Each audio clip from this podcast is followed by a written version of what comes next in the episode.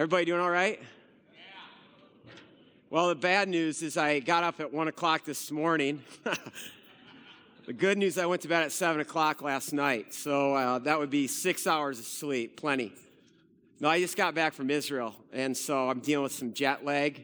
Uh, we had a phenomenal experience there, just uh, seeing God work, and He's building His church and people's lives um, all over our state, all over our country, all over the world.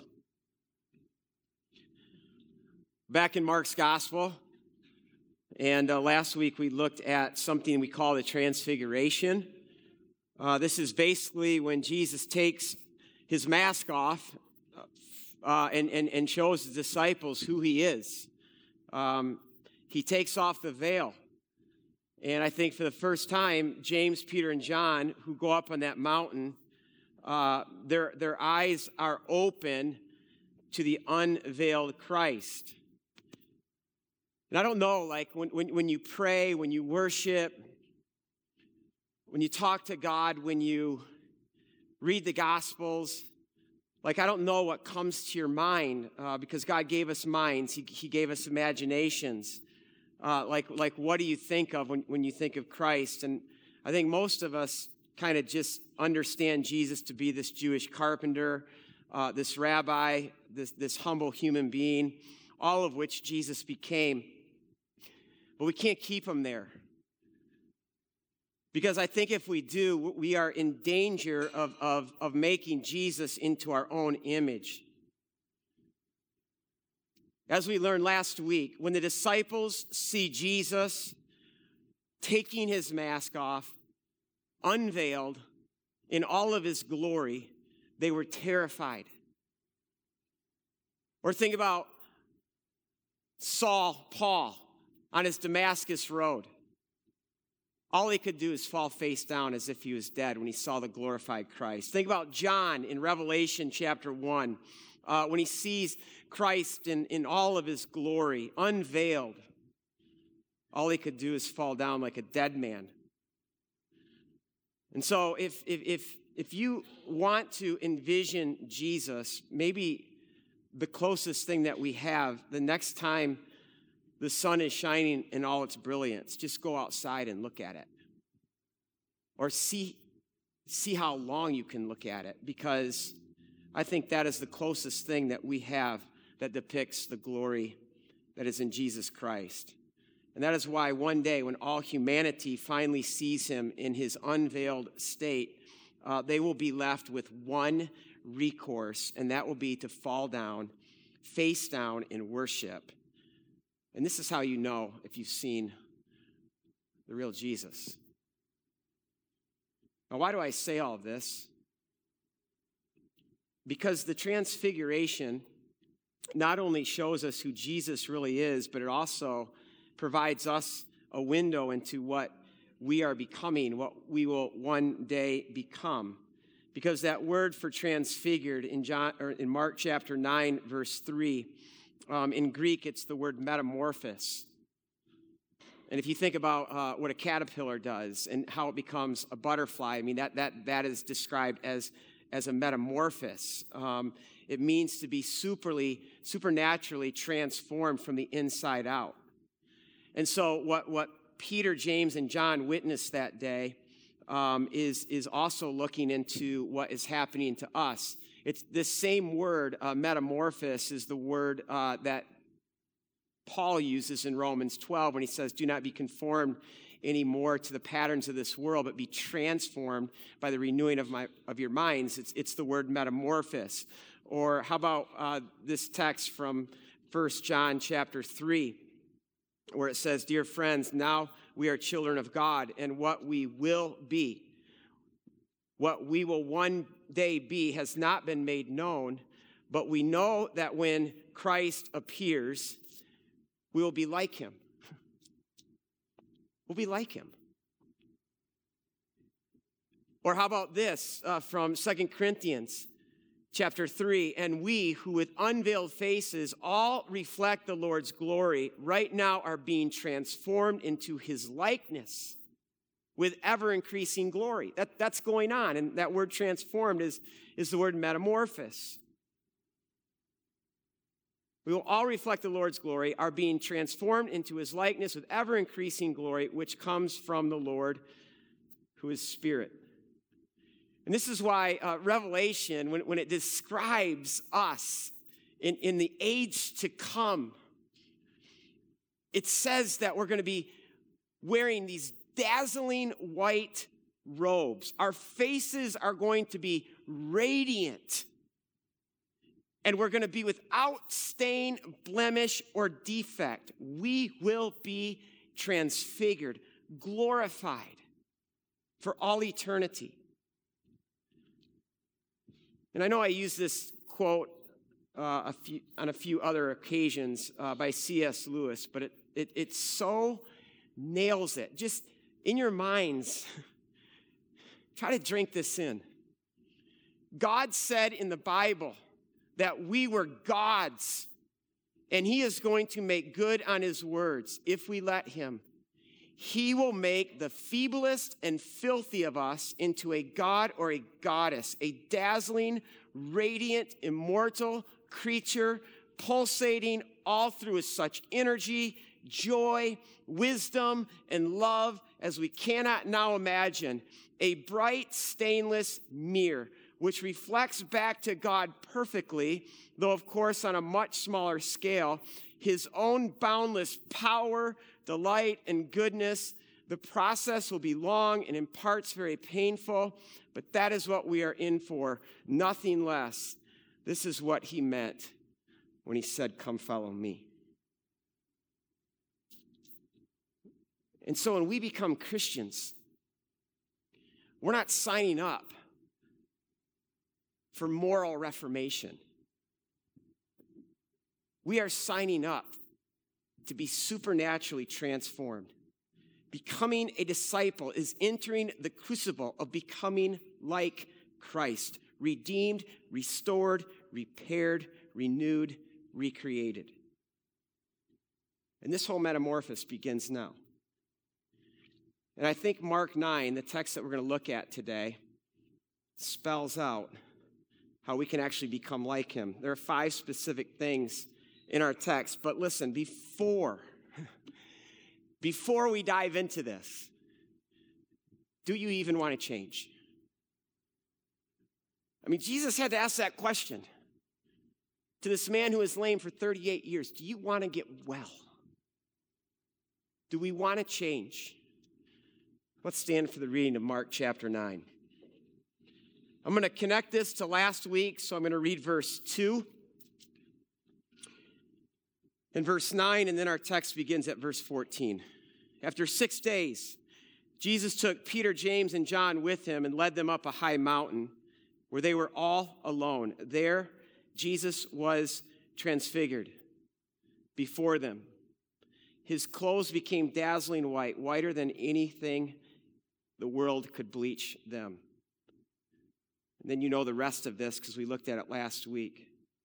Then, verse 9, as they were coming down the mountain, I want to highlight Jesus going up the mountain, transfigured, now going down the mountain. Verse 14, our text. When they came to the other disciples, they saw a large crowd around them and the teachers of the law arguing with them. As soon as the people saw Jesus, they were overwhelmed with wonder and they ran to greet him. What are you arguing about? He asked.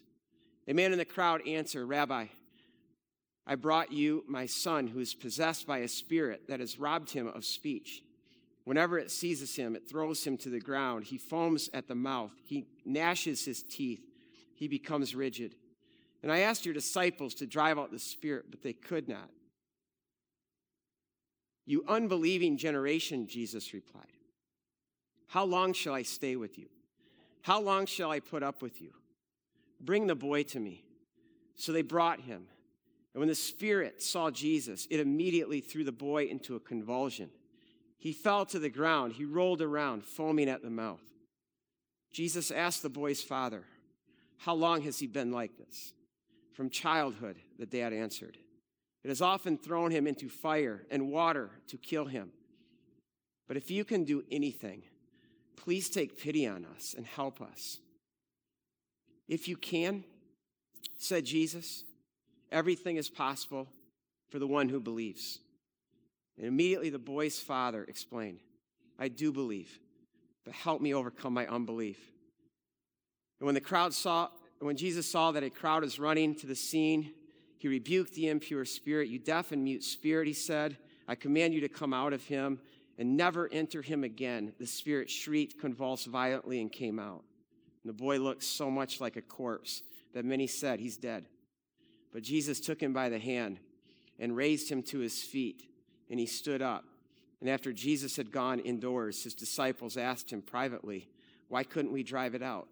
He replied, This can, this, this can only come out by prayer. You can be seated.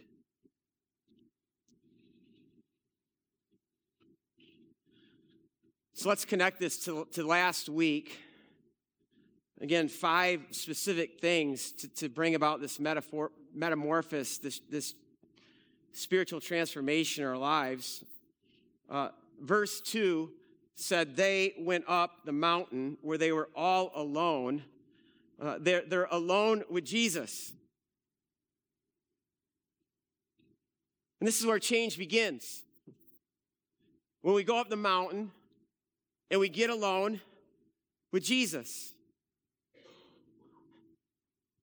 Change happens when we seek his face, when we retreat from this world, and where we go up uh, and, and we're enveloped by the, the glory of God in Christ. Uh, this is what all the greats in the Bible, if, if you read the narrative, they, they do this. Abraham, Moses, Elijah, David, Isaiah, Paul. I mean, the list goes on and on and on. They went to the mountain of the Lord and they sought God with all their heart. They sought God's face. They sought his presence.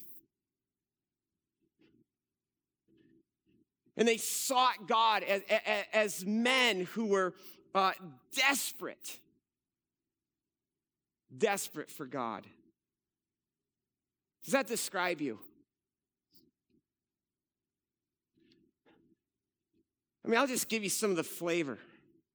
So much of this uh, comes out in, in, in the Psalms. Um, you know, these, these men uh, and women sought God in, in, in times of fear. Psalm 27 uh, David said, The whole army surround me. Even then, I will not be afraid. How can a guy say that? I mean, I don't know what you do with your fear today. I see so many people just gripped with fear. But David says in Psalm 27 One thing I ask of the Lord, this is what I seek, that I may dwell in the house of the Lord all the days of my life, to gaze upon the beauty of the Lord and to seek him in his temple. That's where David goes with his fear. And then he says, For in the day of terror, God will keep me safe in his dwelling. He will hide me in the shelter of his sacred tent. He will set my feet high above on a rock. Or how about in times of depression? In Psalm 42 and 43, three or four times, David says about his soul Soul, why are you dis- depressed? Why are you so full of despair? But he begins this psalm by saying, As the deer pants for streams of water, so my soul pants for you, O God. My soul thirsts for God, for the living God. When can I go and meet with God? And it's in this place where he says, Send forth your light and your truth. Let them guide me. Let, the, let them bring me to your holy mountain, to the place where you dwell. And then I will go to God, my joy and my delight. Psalm 63, David writes this literally when he loses absolutely everything a person could lose in life. And what comes out of his mouth, oh God, you are my God. Passionately I seek you. My body longs for you. My soul thirsts for you in a dry and weary land where there is no water. I have seen you in the sanctuary. I have beheld your power and your glory. Can you say that? And he says, Because your love is better than life, my lips will glorify you, my soul will be satisfied with the richest of foods. Or Psalm 84 How lovely is your dwelling place, O Lord Almighty. My soul yearns, even faints for the courts of the Lord. My heart and my flesh, they cry out for the living God. And what does the psalmist say in light of that? Blessed are those who dwell in your heart, house, for they are ever praising you. And blessed are those whose strength is in you, for they go from strength to strength. Let me ask you a question Are you dissatisfied with God? Are you bored with God? Are you dissatisfied with Jesus? Just be honest. Can I suggest a likely reason? It's probably because you don't know that the deepest longing of your heart right now, it's not your job, it's not your career, it's not a boyfriend, it's not a girlfriend, it's not money. It's not the latest gadget or a nice vacation. It's not beauty or popularity. The deepest desire of your heart right now is God. Right now, whether you know it or not, your heart longs for intimacy with Christ to be close to Jesus. And if you don't know this or you don't have that, you will be perpetually dissatisfied with God. You will be dissatisfied with His church, with worship, with prayer, with taking in God's word. You'll be dissatisfied with God's mission uh, to be in partnership with Him to repair a broken world. And mostly, you'll be dissatisfied with yourself. And so let me offer a life changing solution. Admit that.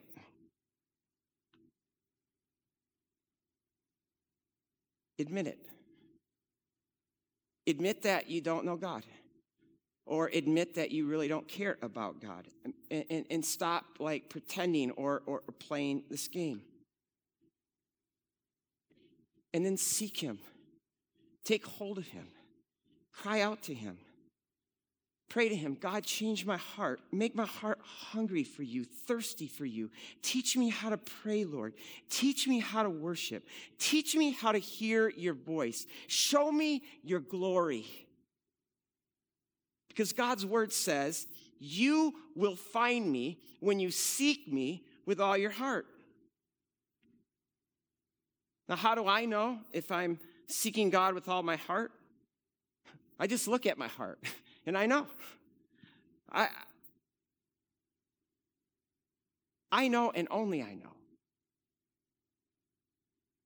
Can your heart right now pray as the deer pants for streams of water, so my soul pants for you? Can you say, Oh God, you are my God. Passionately I seek you. My body, it longs for you. My soul, it thirsts for you in this dry and weary world where there is no water.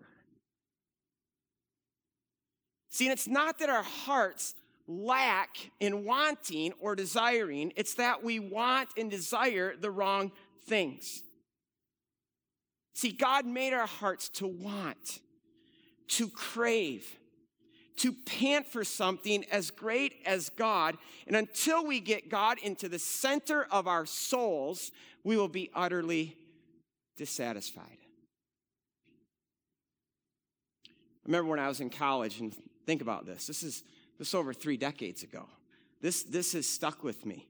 Um, the, the college pastor of our church, Jerry Root, he, he, he, said, he said, when I have no desire for God, when, when there's no want in my heart, he says, I just, I just pray to God. I say, God, would you give me that want? And he says, sometimes I even pray, God, would you help me to want to want you? I'm going to tell you, without regular mountaintop experiences with Jesus, you and I will never change. Now, what happens when, when Jesus and the three disciples leave the mountain? I mean, verse 9 uh, talks about Jesus coming down the mountain.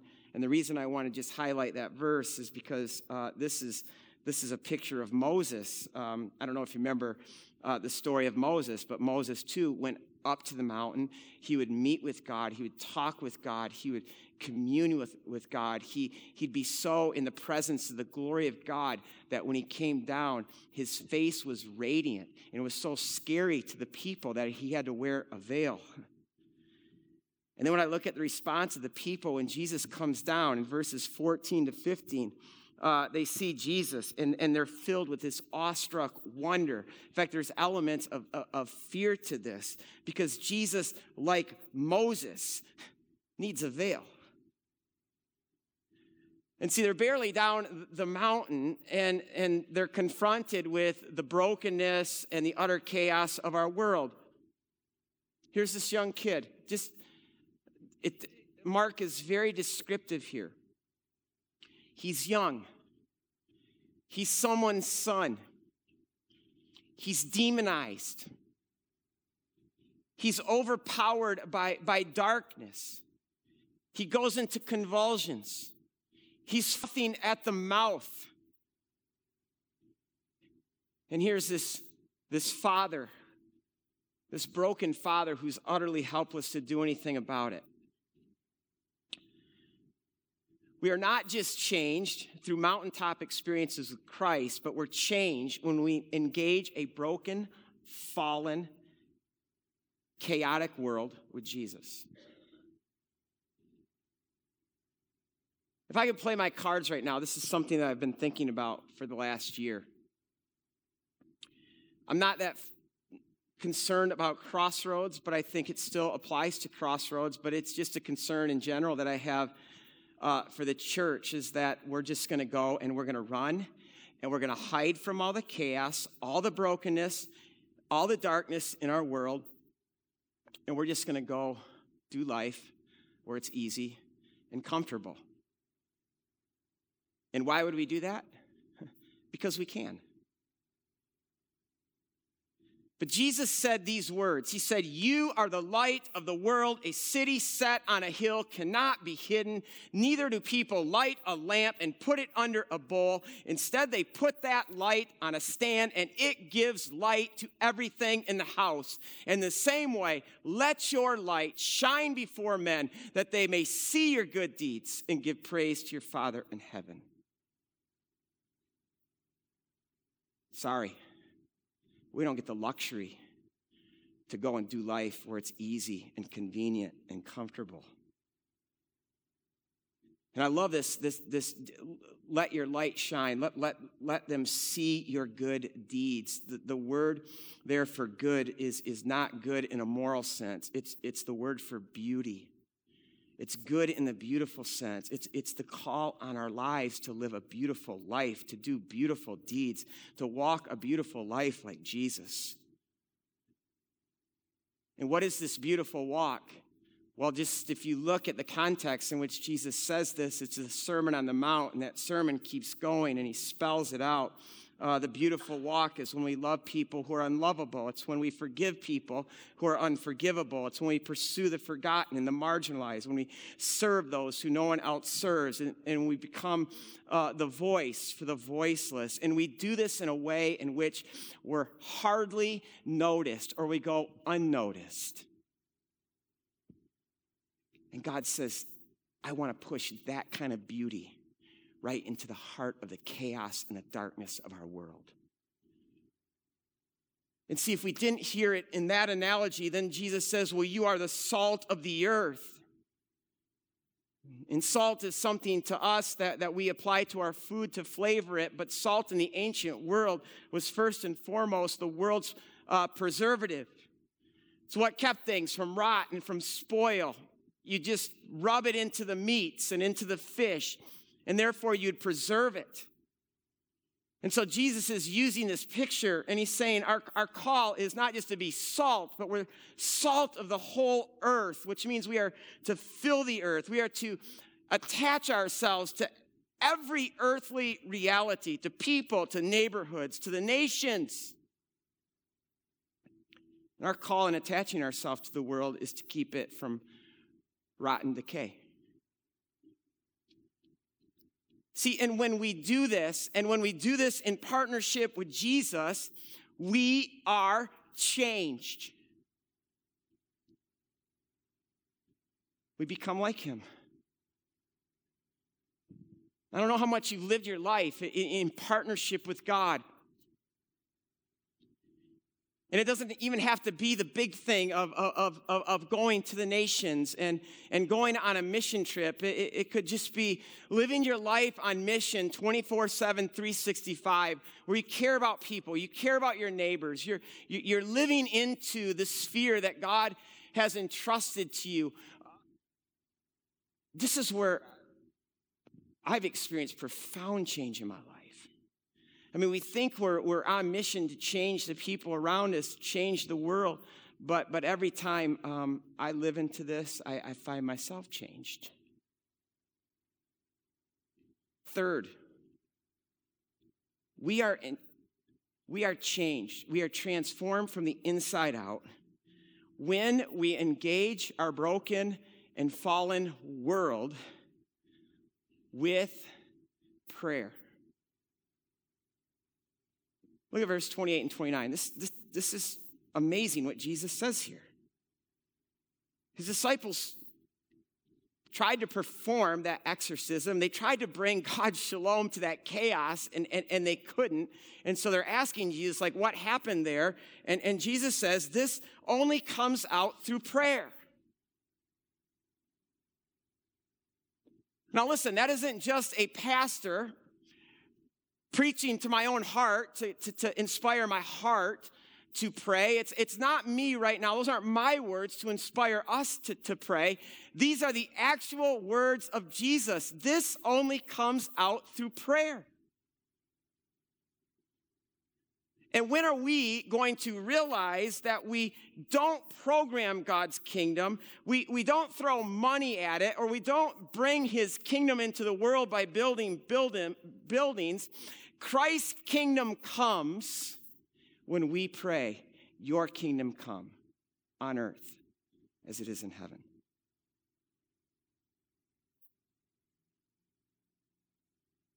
Oh, I want to be part of a church.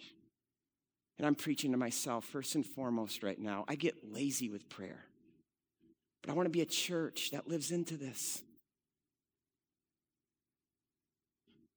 Thank you for this morning and that little moment when, when, when, when we open it up to prayer in this gathering, that it's not crickets, but that people are just stepping into that. And that we don't only do it here, but 24 7, 365, wherever we are. Now, listen, I, I, know some of you struggle with prayer. I mean, the concept of prayer, does it, does it make sense? Like, why do we pray? I, I, I will give you one reason. Jesus prayed. You read the Gospels. Jesus prayed sometimes through the night. Sometimes Jesus got up early in the morning to pray. He prayed 40 straight days. He was always looking for a mountain to go up and pray.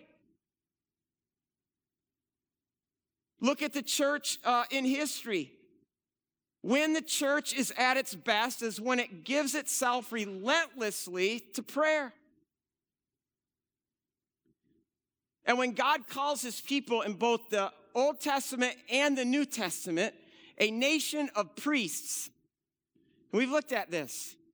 A priest is simply someone in the ancient world who, who stood in the gap. It, the, the, person that best depicts this right out of the gates in the story is Abraham in Genesis 18 when God says to Abraham, I've had enough with Sodom and Gomorrah. My judgment is coming down on them. And, and you would think Abraham might even say to that, Yes, it's about time, but he doesn't. At that moment, Abraham steps into the function of a priest. He stands in the gap between God and wicked Sodom, and he pleads with God God, have mercy on them, save them. That's a priest. Where our world is broken, where our world is in pain, where people are far from God that's where we need to be as priests.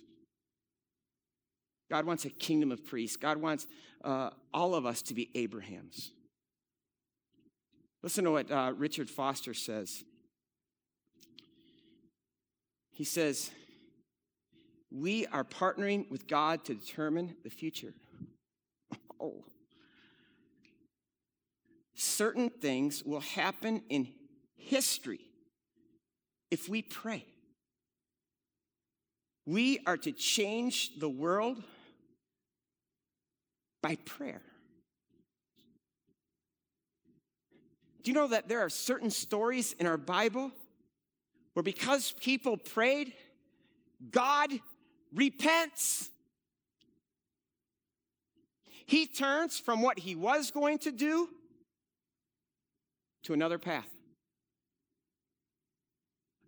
I'll let you wrestle with that. I'm just giving you the facts.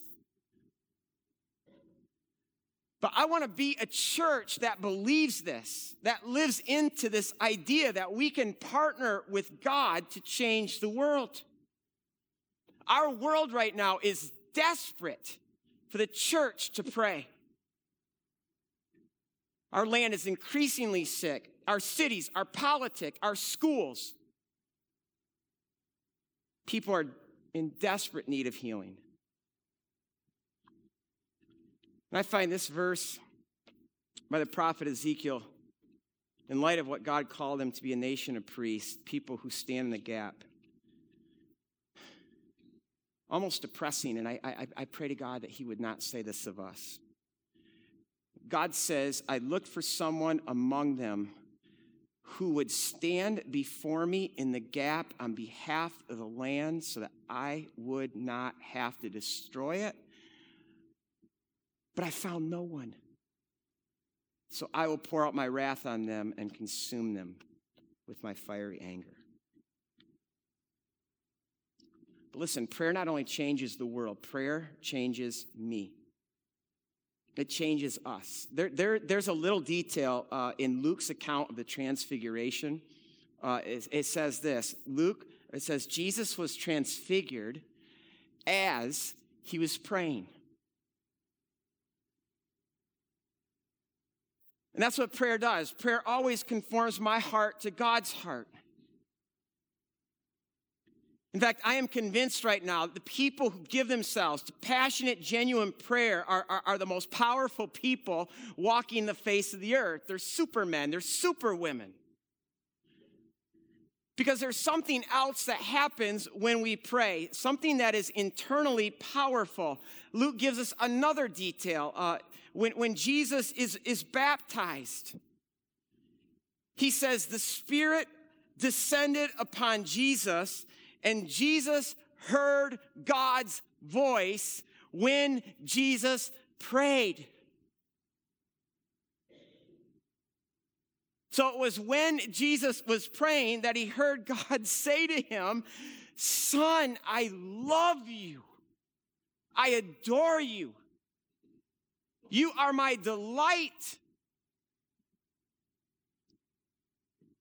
And if you want to know Jesus, who gave up all his glory and became a human like us, could go face to face with Satan, how he can face trial and temptation, how he can endure hatred and rejection, is he always has those words of his Father ringing in his heart. And Right now, we can face anything, anything our world throws at us, if we right now know that we are His beloved. Have you heard God say this to you? I love you. You are my beloved. I adore you. You are the focus of my delight. Have you? Now, this made me think about my, my first 10 years in ministry as a youth pastor. I've literally worked with thousands of junior high and high school students. And I can tell you this every, every son, every daughter is starving to hear those words from their dad, uh, from their mom. Uh, and so few hear these words. And I'm convinced that all the rebellion, all the hardcore sex and drugs is largely the result of young people not hearing their dad and their mom say these words. And as a result, there is a massive, massive father wound in so many. I'll speak from my own life. This is one thing I just I know about myself. I'd be the worst of the worst. I know that. I would. I would be the worst of the worst if, if one, I didn't have two parents that said that to me often, but even more than that, if I didn't hear God saying that to me. I wouldn't have the strength or the courage to be a man, to be a husband, to be a father, if, if, if I didn't regularly hear God say to me, You are my son in whom I delight. Listen to Henri Nouwen. Henri Nouwen says, I, I know now that the words spoken to Jesus when he was baptized are the words spoken also to me and to all who are brothers and sisters in Jesus. He said, My tendencies towards self rejection and self deprecation make it hard to hear those words and let them descend into the center of my heart. But once I have received those words fully, I am set free from my compulsion to prove myself to the world and can live in it without belonging to it. In fact, once I have accepted the truth that I am God's beloved child, unconditionally loved, I can be sent into the world to speak and to act as Jesus did. And we have to regularly hear God say this to us because it sets us free from having to prove ourselves, as Henri Nouwen said, from this, this need to succeed, from being a perfectionist, a control freak. It sets us free from letting people down, disappointing other people. It sets us free from obsessing over our image and how we appear. It sets us free from needing to be right and blaming other people for our failures. It even sets us free to fail and to admit our weaknesses and our sins. Devote yourself to prayer. And you will become numb to the voices of our world and you will regularly hear God's voice. You are my son, you are my daughter. And these words will melt your heart and change you from the inside out. Number four, we're changed when we come to Jesus helpless and powerless. Look at this father. This father is the only one in the story who admits utter helplessness. Verse 22. I mean, just look at that. To just have to watch your, your son in this condition, in full seizure mode, writhing in the ground, foaming at the mouth. Jesus, help us! Help us. We're helpless.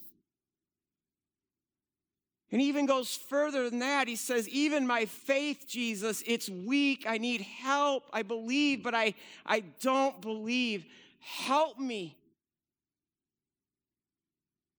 And see, I think so many of us think that we need to come to Jesus with this perfect record and with perfect faith.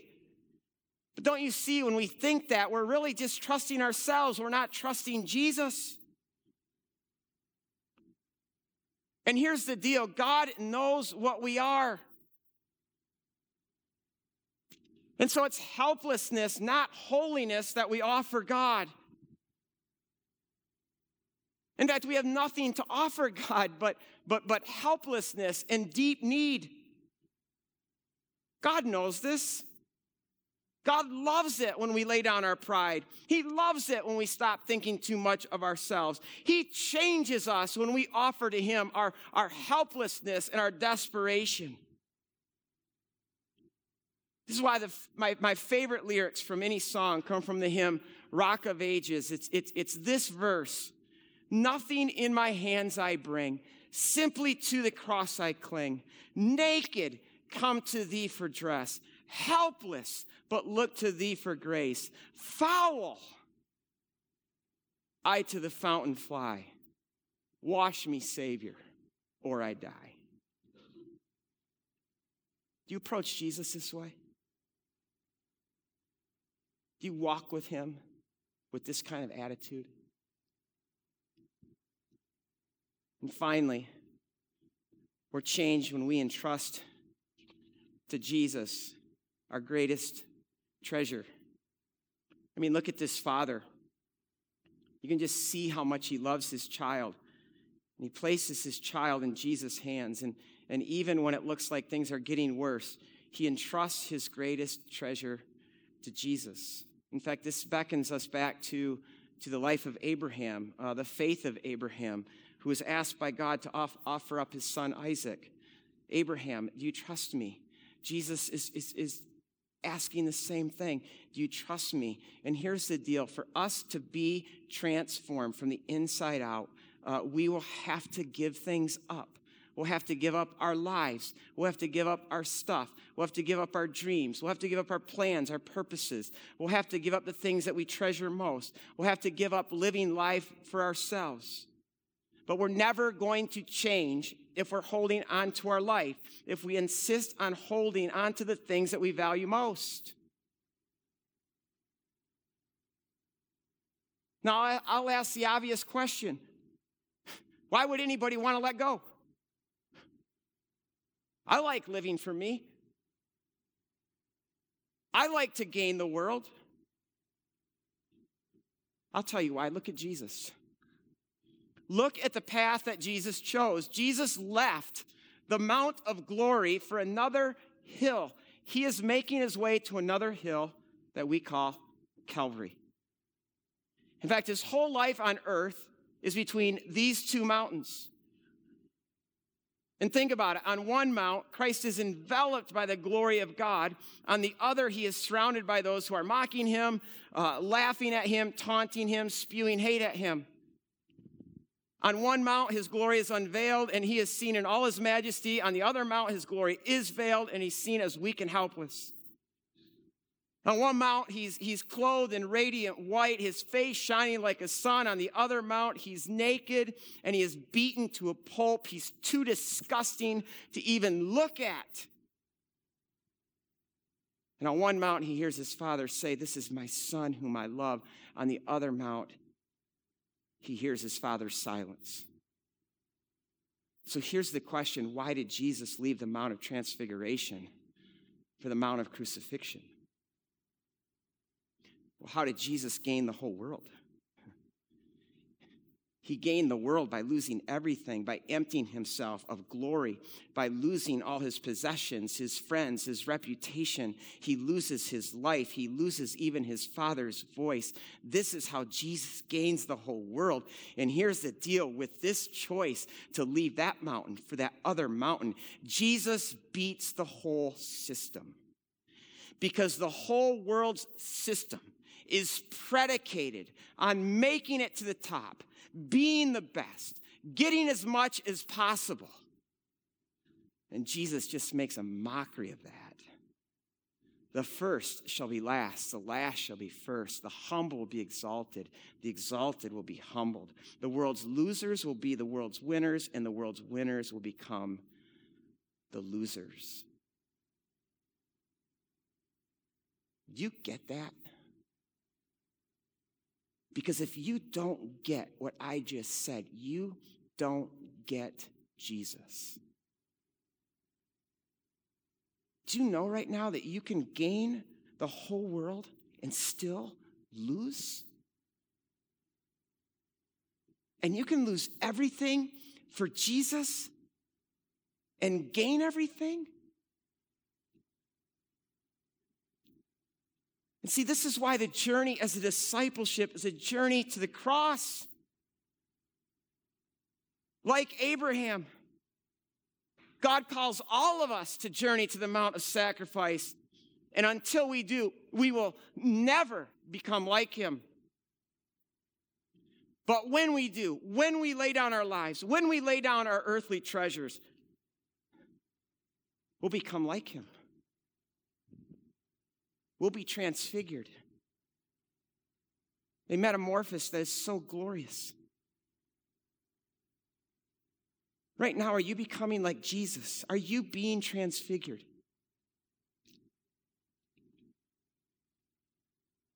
C.S. Lewis, he will make the feeblest and filthy of us into a god or a goddess, a dazzling, radiant, immortal creature. The process will be long and in parts very painful, but Jesus meant this when he said, Come follow me. Get to him. Go with him. Place your life in his hands. God, we just thank you that your way is not the world's way. God, fill us with your spirit. We need your power. We need your grace. We need your presence to forsake the world and to go your way so we can become like you. Pray all of this in Jesus' name. Amen.